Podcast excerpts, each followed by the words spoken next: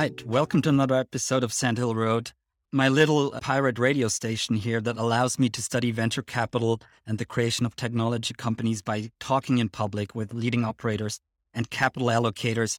And I'm quite happy that today I'm joined by a fellow student of the venture capital industry, Kyle Harrison, who's a GP at Contrary Capital.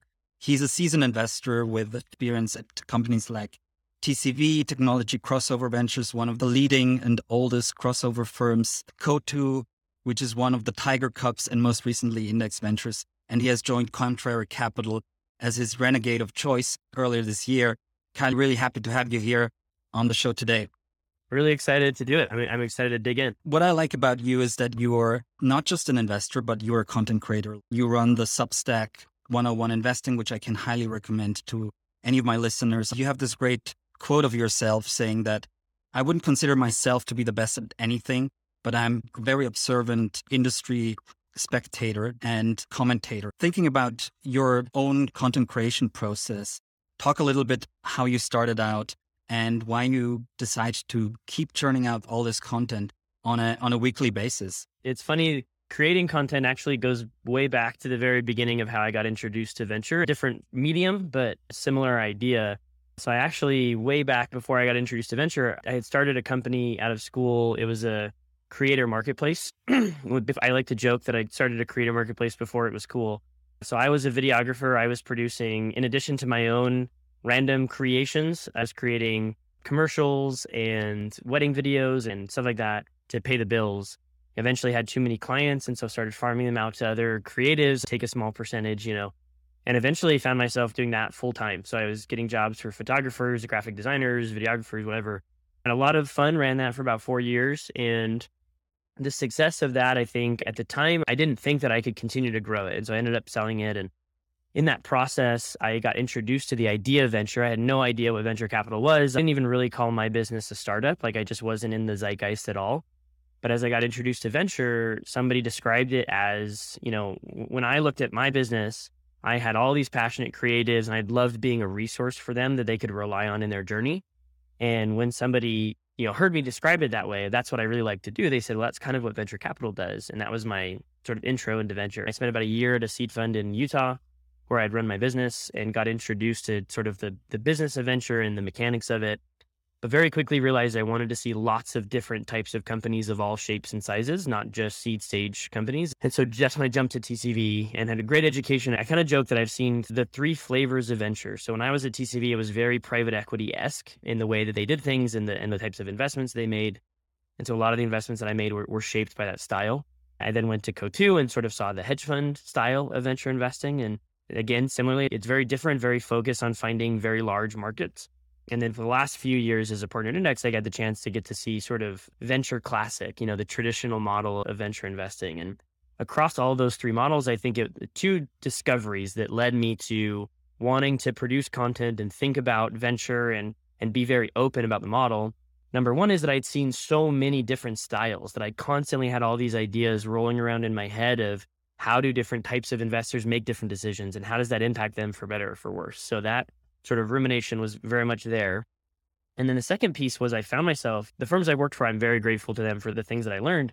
But while I was at Index, I found myself wanting to dig into a little bit more of a startup vibe. At first, I thought maybe that meant I wanted to start another company, but I really loved investing. And so I thought, well, what does joining a startup venture firm look like, right? It's sort of younger in, in years. And so I'd known the folks at Contrary for a long time. But as I thought about, well, what is the kind of firm that I would want to help put my fingerprints on? I went through all of these questions that you see in my writing. And for me, the reason that I call Contrary my renegade of choice is I started thinking about all the different ways that venture is changing. And when I thought about what were the trends that I was personally most excited about, Contrary embodied all of them, which is what led me to, to joining the team. Yeah, and we've moved straight to the end, as Elon Musk recently put it, that you joined Contrary Capital earlier this year. I think it was in May. But interestingly enough, there was a time of research, reflection, and writing that preceded that and where you did an intense period of a couple of months where you talked, I think, to 90 different investors. You had a number of pieces outlining your thoughts on different strategies, sub strategies. You summed it up nicely there, saying that last year I found myself at a turning point. I was starting into my 30s. I was about to have my third kid.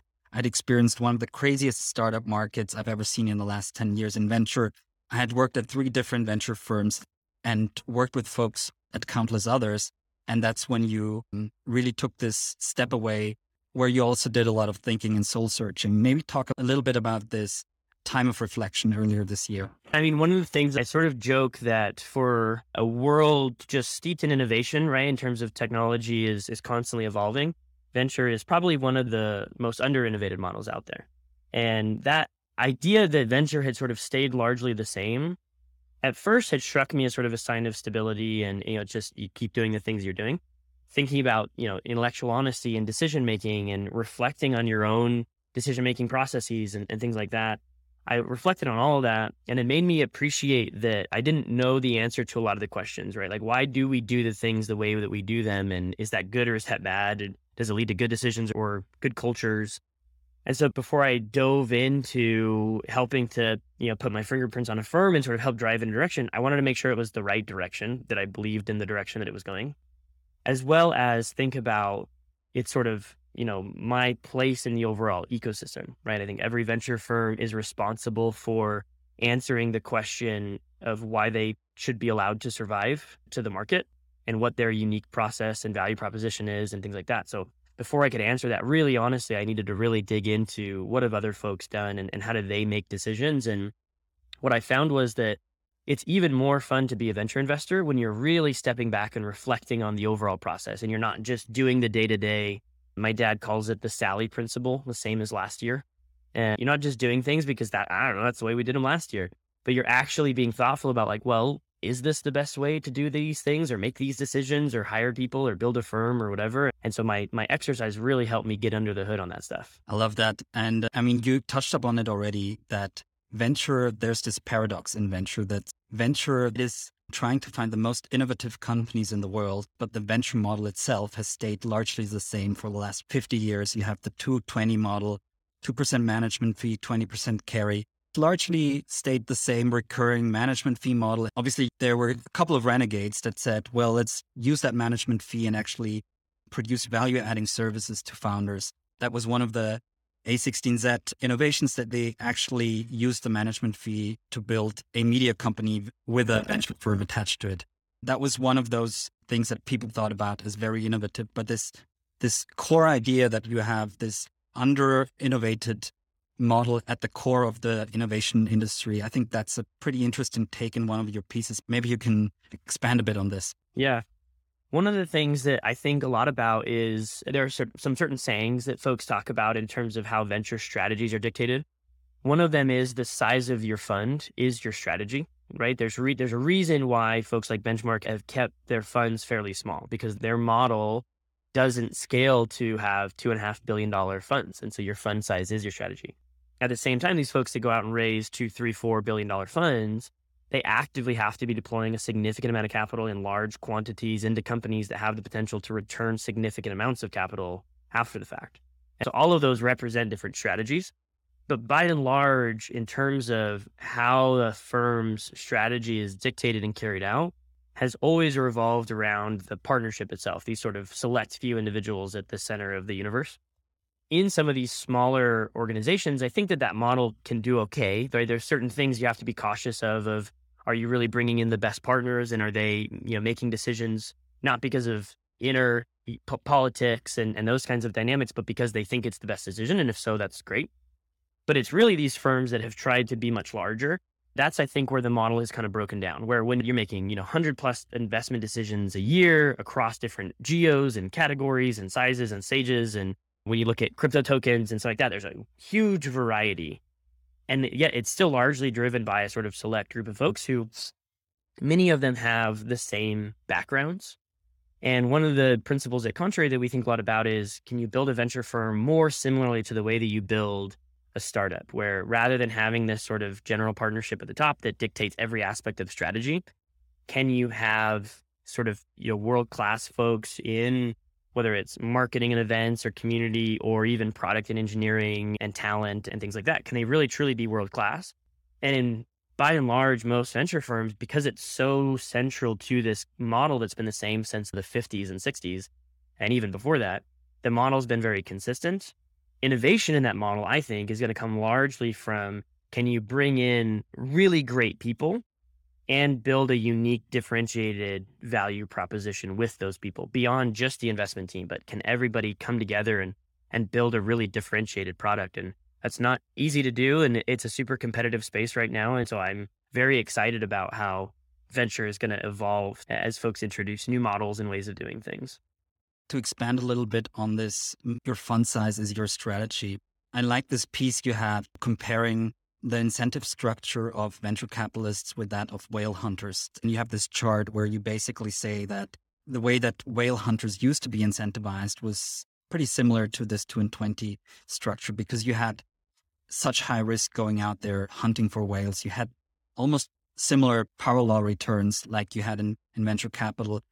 And I mean, you've been at three different firms TCV, the typical crossover firm, then Coatue coming basically out of the public markets into the private markets, and then Index coming from the very early stage, growing and having a growth fund attached to it. So you've had basically three sides of the table when it comes to fund sizes and fund strategies. And to bring this back to the whale hunters, I mean, the whale hunters, if they hunt for the dangerous whales in the middle of the ocean, then you obviously have to give them a 30% carry because they're risking their lives. But they could say, we're going to hunt for smaller whales. We're going to go closer to shore. It's a little bit the same in the private equity industry. You have those large cap buyout funds, you know, targeting the 2.5x leverage buyout situations. They're not going after the 10x fund returners. And then you have the early stage funds who really depend on the binary outcomes, one or two fund returners. So that would be the ones that really should deserve the 30% super carry. How do you think about sort of the incentive models across the different whale categories that you're going after in the market? Yeah, I mean, I think that there are two things that have gotten kind of muddled in the last few years. One thing is the intense focus on the binary outcomes, the sort of upper extreme of those outcomes became so significant, right? You look at, I mean, I think at one point at least, Andreessen's investment in Coinbase alone had returned their entire AUM, like not just an entire fund, but their entire AUM for, you know, 15, whatever, 20 years of investing. Those kinds of outcomes are massive. And so because of that, it's so big and so significant. It's sort of has made it very fuzzy where folks think that every outcome has to be a massive outcome. And I think that what's missing from that is the nuance of, again, that idea that your fund is your strategy. You can have a different strategy going after very different things. But when it gets so noisy, when you think that everything can be this massive outcome, it actually sort of, you know, ruins or, or muddies the waters for every other strategy because it takes up so much interest and attention. And so as a result, you get, you know, companies that are not growing exponentially. They're growing 20, 30%. They're much smaller in scale. Their technology is much less sophisticated. Typically, they could potentially find great homes with private equity investors who are willing to buy the company and help do a lot of different things to improve their margins and, and improve the overall health of the company. But those folks have their expectations set on, well, you know, I'm looking at these folks who are trading at you know, 80, 100 times revenue, I should at least be able to get, you know, 50 times revenue or something. And it just dilutes that dynamic within private equity. Similarly, with folks who are okay, right, with, you know, whether it's like early stage firms with very specific focuses that have specific return thresholds, it makes it much harder for them to succeed when every company that is probably not going to be a, one of these massive outlier outcomes, but they're going to be a very good outcome those outcomes go from very good to very bad because they get muddied with all this emphasis on on big stuff. So I think the incentive for the last few years has pushed people to say every company has to be a multi-billion dollar company with a path to being a trillion dollar company. And that's just not true and that's okay, but it's gotten very fuzzy. So that's one bucket that it's made it very difficult. The other bucket that I think has gotten very messy is as folks think about what are investors being incentivized to do and what they should be incentivized to do is build long term, durable companies that can be very successful for the long term, right? They, they can survive. Survival should be a big focus for these companies, you know, survive and thrive. Instead, what they what investors have sort of been incentivized on is this kick the can down the road, right? Whereas if we can just pump up how big the story is and how big the outcome can be, somebody else will pay up and somebody else will pay up and somebody else will pay up until eventually you get left with a lot of times it's the public markets that sort of suffer from that intense passing the buck game. And I think instead, what investors have lost sight of is the metrics and KPIs focusing on the next fundraise. That shouldn't be the core focus that you're so focused on. It is how do we most effectively drive the metrics and activities that will lead to a successful company long term? And I think we've lost sight of that again in this sort of hype cycle that we've been in for the last few years.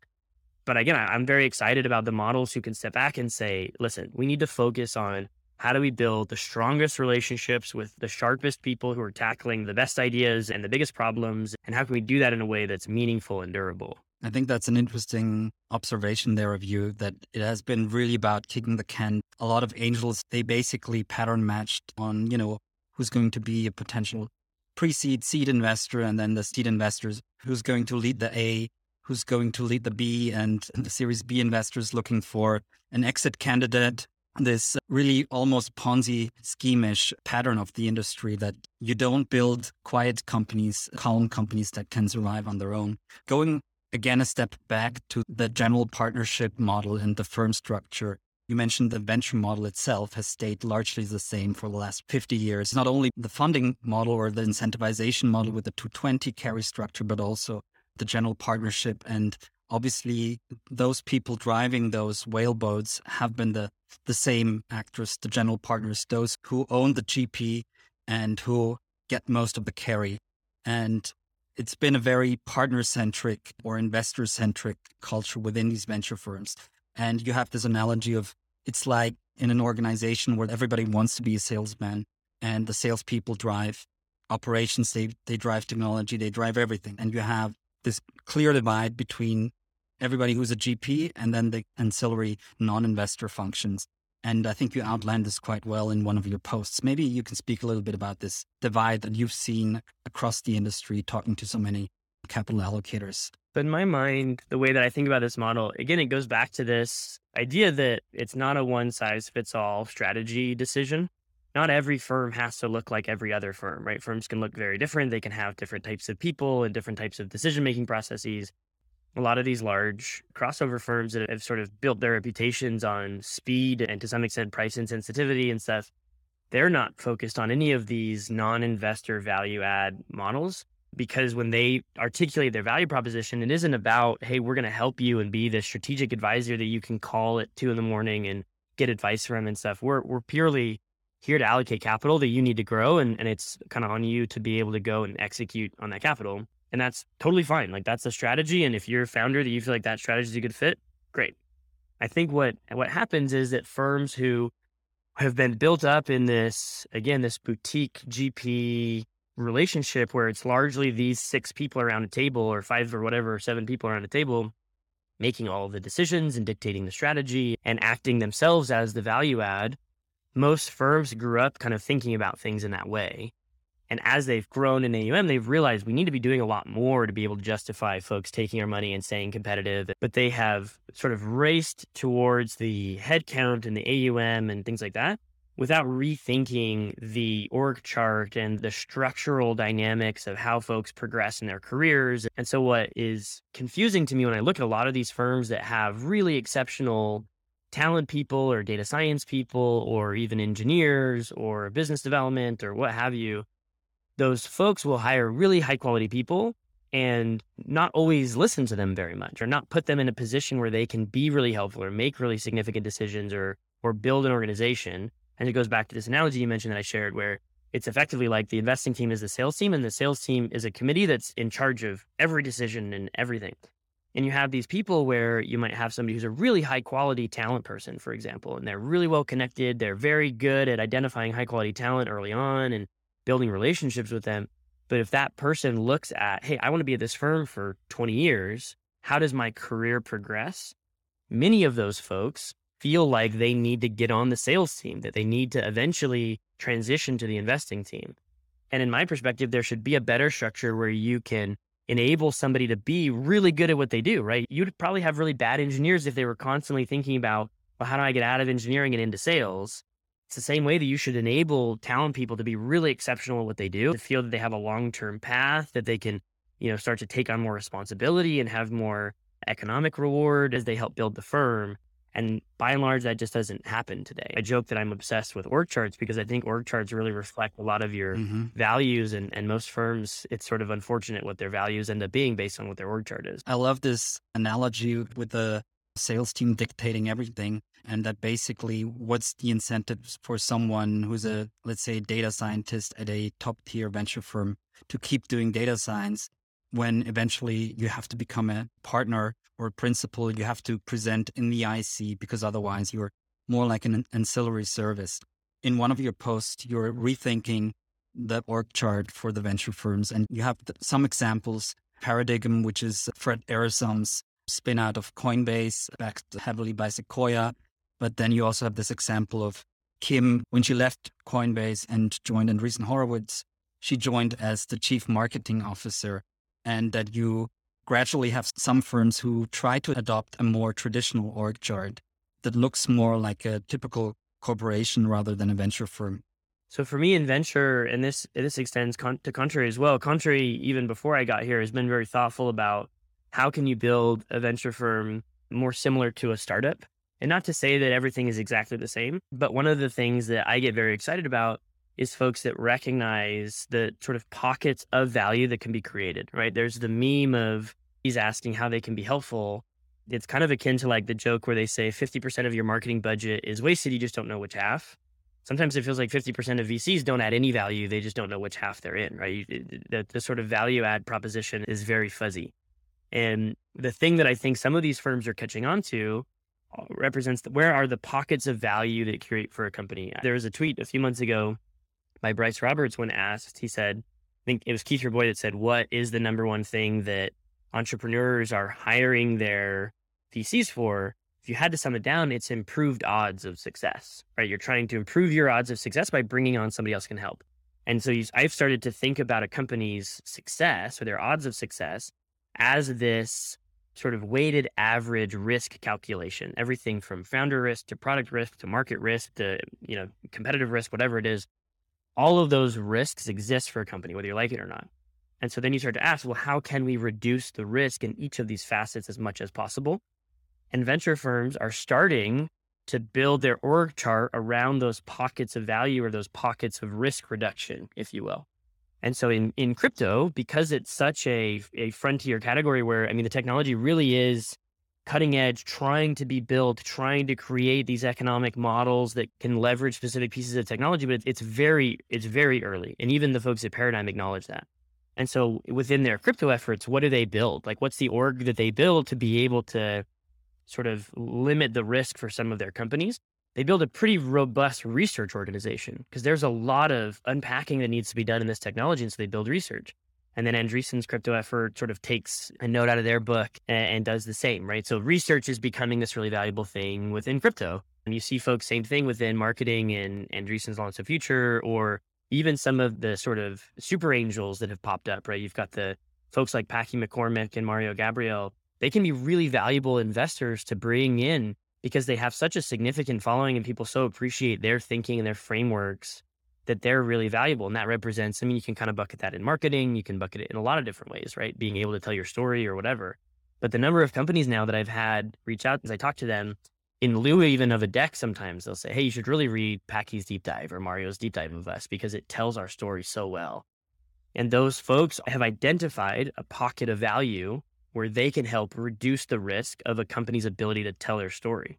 So I love how these firms are finding these pockets and then they're saying, all right, how do we build a world class organization within that pocket? Not just, hey, how can we find a thing that's kind of nice marketing fluff and we can talk about it to LPs and to founders and stuff, but really it's us who are, are dictating everything. It's really trying to structure these org charts around the pockets of value. Yeah, I love that. And to bring that back to your analogy of this candle shop that a founder has some level of product market fit, he can basically choose his investors. And it's like walking into a candle store for him Every candle smells and looks the same, more or less. And it's really hard for them to distinguish. Everybody's saying, How can I be useful? But who is actually useful? And you have this this quote from Austin Allred from Lambda School, who said that, you know, VCs should be building a product and not a service. And what's the difference between a product and a service?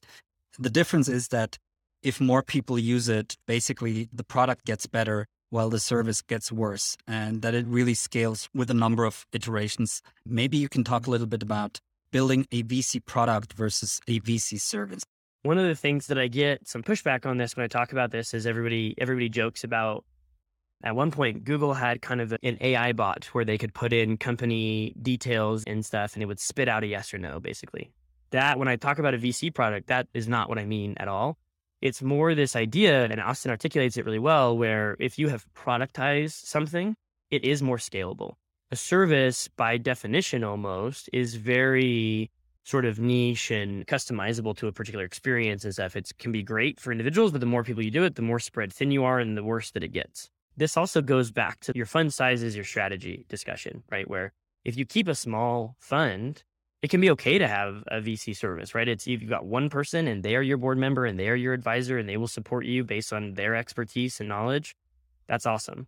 If you try to raise larger funds or if you try and do lots of different things for a firm and you have lots of companies taking advantage of it, it doesn't necessarily scale very well. And so the way that I describe productizing things in venture is it's a clearly articulated thing that can be replicated multiple different times without losing the value of it. And so one example that I give is some of my colleagues at Index, they're phenomenal what they do. That many of them have backgrounds in engineering, in data science, working in open source companies, and working with pretty sophisticated AI. And so there's a very specific infrastructure and AI quote unquote product, if you will, at Index. And there's a few folks, you know, Erin Price Wright and Kelly Tool and, and some of the, the team there that has worked with a bunch of different companies they're very good at that specific thing. Are they going to be great for everyone? Not necessarily, but within their core area, they can scale actually quite well because the lessons that they've learned are very applicable to the folks that they're working with. There's no, you know, SaaS interface for that product. It's still people, it's still individuals interacting with other individuals, but it's productized in the sense that it's very well articulated. And I think one of the things that a lot of firms have sort of not done as well is they want to be everything for everyone. And at some point, the ability to productize also depends on the ability to prioritize and being able to say, listen, we're really good for this area of people and, and this kind of founder or this industry or this kind of business model or what have you. We're really good for them. There's going to be some people that's not a good fit for. I think that's one of the things that that Tiger's done pretty well in saying like, hey, we're a good fit for certain folks. We're not a good fit for everybody. And it's up to the founder to be sort of deliberate about is this the right fit for me or not?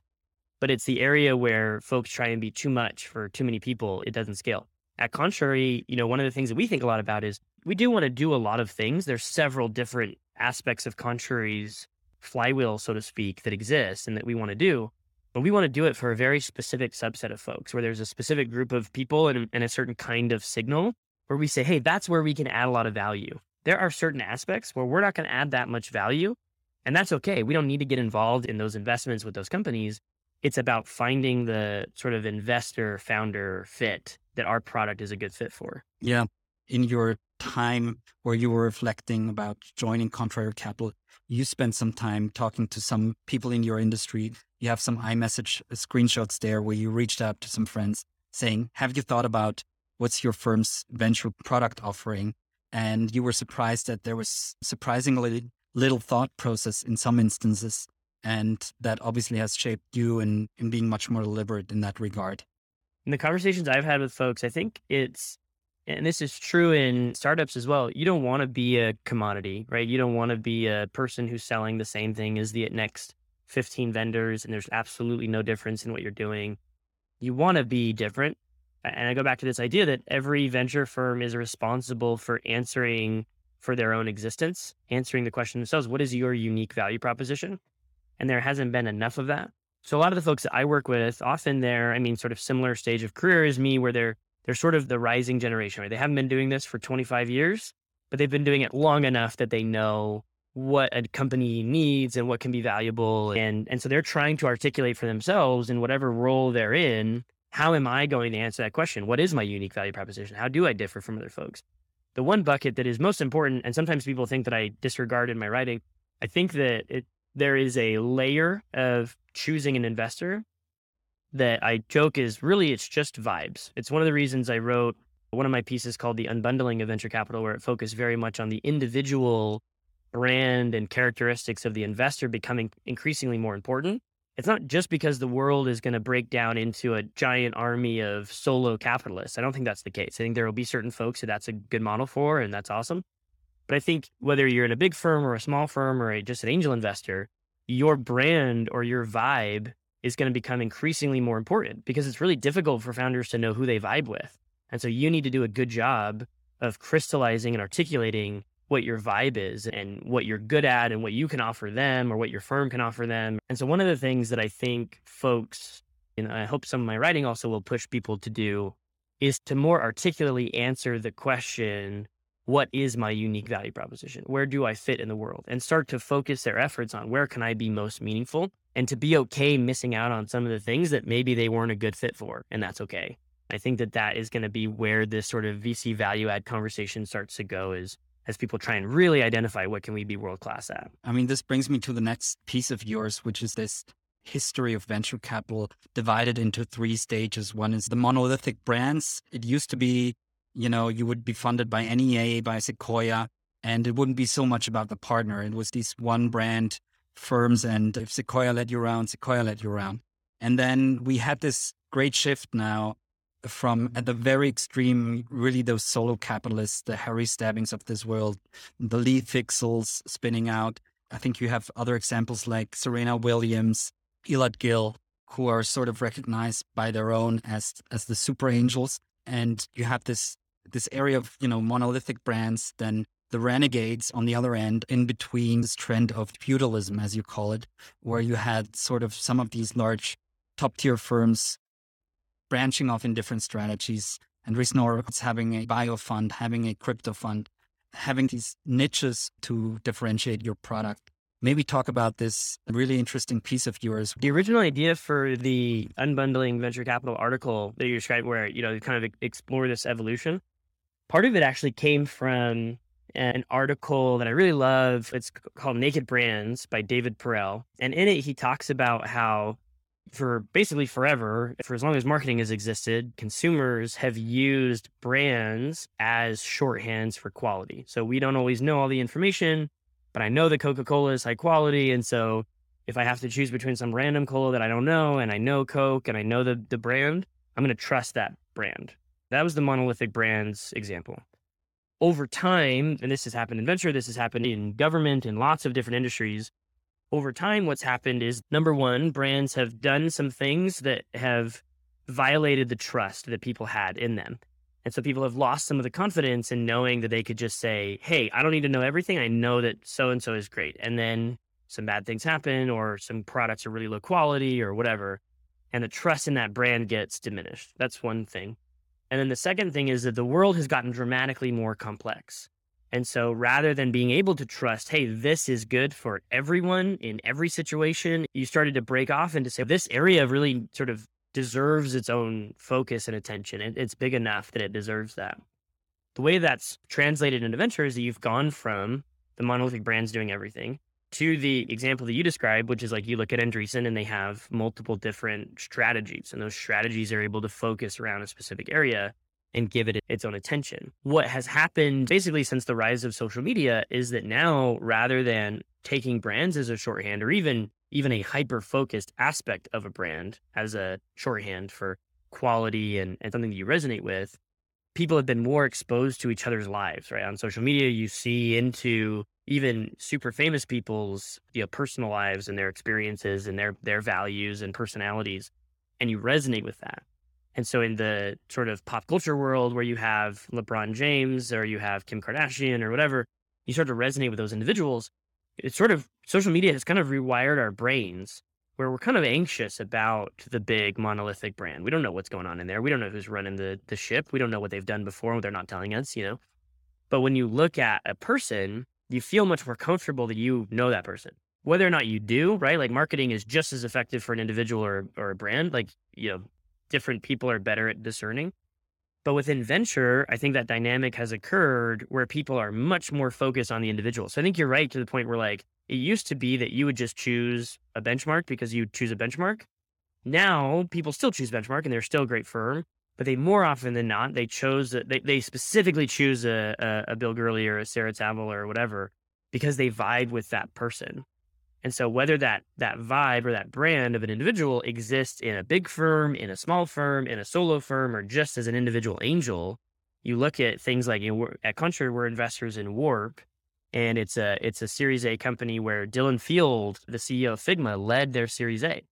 We're investors in Synthesis, where you know it's an edtech company that's just a phenomenal business, and they had their recent round led by Amjad, the CEO at Replit, and, and Balaji. And right, these these individuals are sort of stepping into roles where they can lead rounds because their vibes are very well articulated, and so founders can know, hey, I vibe with this person, and if the capital is there and those people can lead their investments, I can turn to a Dylan or I can turn to an Elad Gill or whatever, right? And so as that sort of personal unbundling of venture occurs, what is most important is that founders recognize their ability to say, hey, I'm going to choose an investor because I vibe with them, not just because of the brand of the firm. And Contrary is no different. We focus very much on personal relationships beyond even the specific brands or anything like that. Thinking long term, if you have top operators, top founders who are coming to the market with their small rolling fund, getting a start in the venture industry, oftentimes in parallel to actually running their startup, there's the famous example of the superhuman founder investing his rolling fund in parallel to building out superhuman. You see more and more of those examples. You mentioned the example of Harry Stebbings, who obviously started out as a 21 year old, becoming one of the world's most successful podcaster. Then he partnered with Fred Destin from Accel, started a venture firm, but now spun off again, is now a solo capitalist. But I heard Harry, for example, talking about how as he's scaling up now with the two fund offerings, I think he has an early stage fund and a growth fund. He's having to deal with more and more paperwork. And there are benefits of being part of a larger franchise where you have a CFO, where you don't have to take care of capital calls and all of this administrative stuff. How do you think about how this is going to play out in the long run? Will there still be tribes or will the silver bullet be the new normal, the new IC where, you know, you can just do whatever you want as a solo capitalist? One of the questions that I get the most because I've written so much about different models and venture and stuff is what is the thing or the trend that's going to sort of take the day, right? The the most important trend that's going to change venture and you know, is it crypto and being able to decentralize away from these centralized firms? Is it solo capitalists? Is it tiger and crossovers and you know big firms becoming massive pools of of innovation capital and stuff like that? What are all these things? And my answer is always disappointing to people because it's not as sexy as they might like, but it's not any one thing, it's everything. Is that if I had to use one word to describe venture over the next 15, 20 years, it's change.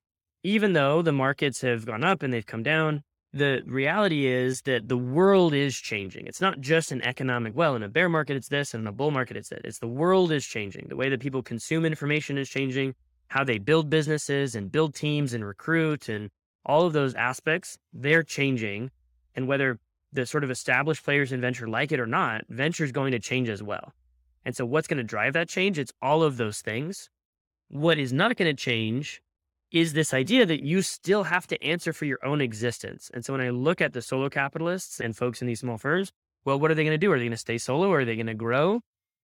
Like it's sort of up to them to decide both not only what works well for them but also what gives them enough of a foundation to survive and thrive in a pretty competitive world right? Is that if if folks like harry are going to bring on a back office team they have to decide does that slow them down or does that speed them up? Does that give them more right to live or does that sort of make it harder for them to survive and that's going to be true in solo capitalists. That's going to be true in dedicated seed firms. That's going to be true in multi stage firms. And it's going to be true in crossover funds. Everybody has to be able to answer that question of why they should be allowed to survive in a, in a dramatically and rapidly changing competitive landscape. I think that's the most significant thing that everybody's going to have to deal with. Yeah. And I think what's interesting is we've gone through a couple of iterations in the last two decades. It used to be that TCV and Meritech would dominate the growth space. Then you had the Yuri Milner with the DST moving into the market. Then you had Masa with SoftBank moving in. And then Tiger, obviously, in the last sort of iteration of this crossover strategy. It's so dynamic that every couple of years you see new players, new models popping up. I think it's going to stay quite dynamic. As we have 10 more minutes on the clock, I want to spend some time on Contrary. You have a piece on why Contrary Capital is for you after all this research, after all this deliberation, time to reflect, right, and talk to many industry players, why Contrary is your renegade of choice. And you contrast it to a Sequoia or Kleiner Perkins, which are more company centric, transaction based companies versus a Y Combinator or Techstars, which are really community centric accelerator programs. And you put Contrary in that community centric bucket. And I just saw some pictures of the Contrary Capital offsite, which I think really speaks to that community centric element of Contrary Capital. Maybe you can elaborate. Yeah, that credit where credit is due. So I've known Eric Tarczynski, who's the founder of Contrary, for six years since he was just starting to think about Contrary. And he himself had worked at a YC backed company that got acquired by Lyft. And his realization, his sort of early thesis was both in college and afterwards in the startup world, he was constantly surrounded by super sharp people. And he thought to himself, if I could just find a way to stay close to these people and and back them in whatever way possible, that I would be able, you know, have significant success from that, but just by staying plugged into those sharp people. So over time, what that became was Contrary's core ethos, which is identify the sharpest people in the world and support them relentlessly throughout their career. And what that means is, or in the early days of Contrary, that was identifying the sharpest people at over 40 different schools across the country in graduate and undergraduate programs, bringing them into a sort of venture partner program where they would work as scouts with us and get to learn alongside us in identifying really high quality businesses. But then by doing that, we would identify who those sharp folks were that we were working with as venture partners. And then we'd stay close to them, where when they graduated, if they went to their first job, whether it was working in tech or whatever, we would stay close to them, be a resource for them, offer them a bunch of different components of the community that would support them in their journey. If they go and and start a company, awesome. We want to be their first check. If they go, and one of the reasons I joined Contrary is if they want to go work at a Series B or a Series C company and, and really learn sort of at a different business what good looks like so that once they do start a company, they have that experience. Awesome. They can go work at those companies. We can help them. We go find those companies. But then what I want to do as sort of leading the growth effort at Contrary is I also want to uh, invest behind those people. If we know they're super sharp and we know that they're congregating in some of these phenomenal businesses, those are probably good companies to invest in, even at the later stages. Even if we didn't invest in those companies at the very earliest days, we still want to be able to invest in those. And that's what we've done, investing in the folks like Ramp and Anduril and Synthesis and other folks that I mentioned, is we've identified those companies that have attracted really high quality talent, right? I refer to them affectionately as talent vortexes, these companies that have built up a unique enough culture and a unique enough vision that they're able to attract really high quality people. And so a lot of my growth investments, even if there aren't contrary community connections there, I'm able to go and identify those companies I see as early budding talent vortexes and be able to help bring the community into those companies as well. So whether the community is pulling us towards some great companies or we're helping invite those community members to some phenomenal companies that we've met, that's the model is that we're constantly trying to identify what are the products or services or different offerings that we can launch within the contrary community that will keep us close and help us build affinity with these really sharp people. And then just let them tell us where the most exciting opportunities are because we know that they're sharp and we know them super well. And so, to your point, that was one of the things this past weekend. We had a phenomenal event at Camp Navarro, just a few hours north of SF. You know, we've got several hundred folks in the community. We were able to get about 250 of them at this event, and we had you know a bunch of speakers. We had founders, we had other investors, we had all kinds of opportunities to be able to share what we're learning and the opportunities we're seeing in the community. And one of the best things is we have a lot of folks walk away from those events and they have found their co-founders that they're going to go start businesses with, or they found people who are working at the companies that they now want to go work at and, and are able to help recruit each other and things. Because we've been so people centric for years, that's starting to compound where we're leading seed investments of companies of folks we've known for years. We're making growth investments into companies where phenomenal folks have gone to work that we've also known for years. And this is just beginning. I can't even imagine how powerful that flywheel is going to be 10 years from now when folks have continued to advance their careers. But that was the biggest reason I was excited to join Contrary is because as venture becomes unbundled and as become as relationships become more critical, I wanted to be at a place that from the very earliest days was building the deepest relationships with the sharpest future founders that I could. Super interesting. And if you're true to your roots doing growth investments. How does it look on a practical side? you know, growth investors sometimes get a bad rep being called spreadsheet investors, where it's more about, you know, the cohorts, looking at different churn rates, looking at LTV to CAC ratios. And your model seems to be quite different now that you're a contrary capital.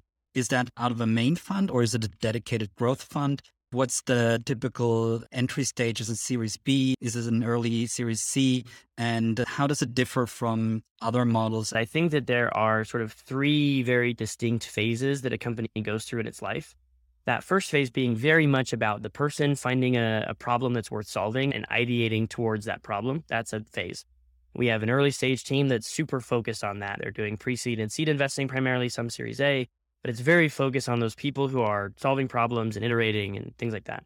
Where I step into the puzzle is basically the idea that somebody has ideated something really compelling. They've started to build something, they've started to get some early customer interest, and they've kind of identified the early inklings of product market fit, but it's very early. And there's the opportunity to come in as a growth investor to be able to effectively pour fuel on that fire, right? Where they've started to nail down some of the core pieces of their model.